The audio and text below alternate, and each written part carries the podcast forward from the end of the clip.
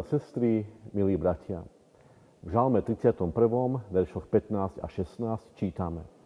Ja tebe dôverujem, hospodine, hovorím, ty si môj Boh, v tvojej ruke sú moje časy. Z milosti Božej sme vstúpili do nového roka 2023. Aký bude? Čo nás čaká? Dúfame a očakávame, že mocní tohoto sveta, vlády, panovníci, systémy budú zodpovední a neprivedú nás do skazy. Aké šťastie, že sa nemusíme spoliehať na nich, že je tu mocnejší vládca a pán. K tomu nasledujúci historický exkurs. Celkom bežne zvykneme označovať letopočet ľudstva na čas pred Kristom a po Kristu. Narodením pána Ježiša Krista sa začala nová epocha, je to historický prelom, kedy sa začalo niečo úplne iné, nové. Prišla v ňom záchrana pre všetkých ľudí. Prvý verš Vianočného Evanielia z Lukáša 2. kapitoly hovorí o rozkaze cisára Augusta popísať celý svet. Rímsky cisár Augustus bol jeden z najmocnejších antických panovníkov, vlastným menom bol Gaius Octavius. Senát mu udelil čestné meno Augustus, čo znamená vznešený. Po jeho smrti v roku 14 a následnom vyhlásení za Boha je spomínaný ako Divius Augustus, Divi Filius, božský Augustus, syn Boha. Na jeho počesť pomenovali senátori mesiac v kalendári August. Narazili však na problém. Už predchádzajúci mesiac júl pomenovali podľa prvého cisára Júlia Cézara. A tento mesiac má 31 dní. August ich má len 30.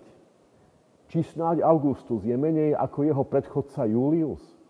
Aby nevznikla disproporcia, zobrali jeden deň z februára a dali do augusta, aby mal tiež 31 dní. Tým pádom má chudák február iba 29 dní. Aj to iba v prechodnom roku. Za to školákom sa predložili letné prázdniny. Obaja cisári patrili nesporne k najväčším vojvodcom a panovníkom všetkých čias. A ich mená sa natrvalo zapísali do dejín ľudstva. A práve v tom istom období za cisára Augusta sa narodilo dieťa. V obyčajných, skromných podmienkach. V štáte, ktorý bol iba omrvinkou rímskeho impéria. Jeho príchod registrujú z počiatku iba pastieri. Avšak Mária, jeho matka, vedela, že toto je ten túžobne očakávaný Mesiáš. Nepotreboval ani politickú moc, ani armádu, ani svetské zákony, ani hodnosť, ani tituly, ani vyhlásenie za Boha, lebo On je Boh.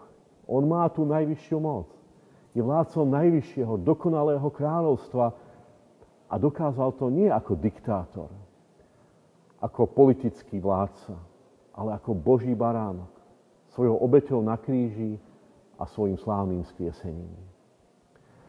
A od tej doby sa nepočíta čas podľa cisárov, ale podľa Krista. Pred Kristom, po Kristu. Pred jeho narodením a po jeho narodení on priniesol ten zásadný, epochálny, historický prelom. Mocní tohoto sveta sa dohadujú, politikárčia, intrigujú, bojujú, dávajú si tituly, nechajú sa uctievať a zväčšňovať svoje mená.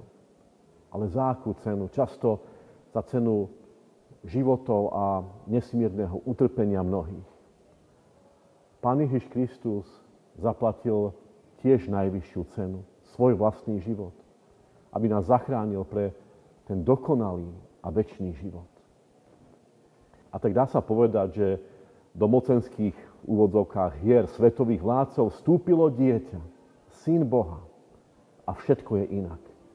Čas ľudstva sa počíta nie podľa nich, ale podľa Neho.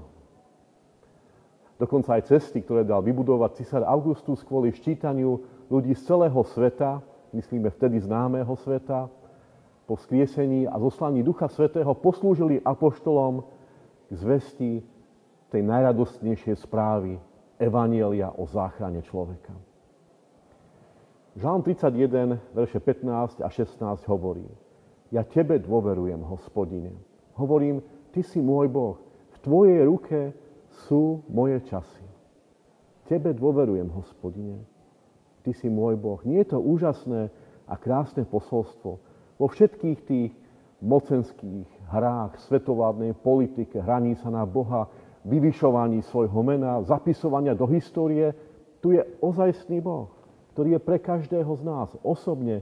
Ty si môj Boh, na ktorého sa môžeme 100% spolahnúť, v ktorého rukách sú naše časy. Nie v rukách vládcov tohoto sveta, ale v jeho rukách. Sme teda v tých najlepších rukách. Naša minulosť, prítomnosť, aj budúcnosť. Nespoliehajme a neupínajme sa k mocným tohoto sveta. Lebo Pán Ježiš je najmocnejší Boh a Pán. Stíšime sa k modlitbe. Oče nebeský, ďakujeme Ti, že si v plnosti času poslal svojho Syna, Pána Ježiša Krista. Vstúpil do sveta, ktorý hynul v hriechu, ktorý bol bez budúcnosti. A Ty si vstúpil nie ako vládcovia tohoto sveta, ale ako dieťa. A toto dieťa prinieslo novú nádej, novú šancu. A Ty si nedokazoval svoju moc, mocou armády, zbraní, ale Ty si ju dokázal mocou Ducha Svetého, mocou svojho slova. A tak ti ďakujeme, že na teba môžeme spolíhať, že v tvojich rukách sú naše časy, nie v rukách mocných tohoto sveta. Prosíme ťa o múdrosť a vedenie Ducha Svetého aj pre tých, ktorí sú zodpovední za správu verejných vecí, aby ich spravovali dobre a múdro.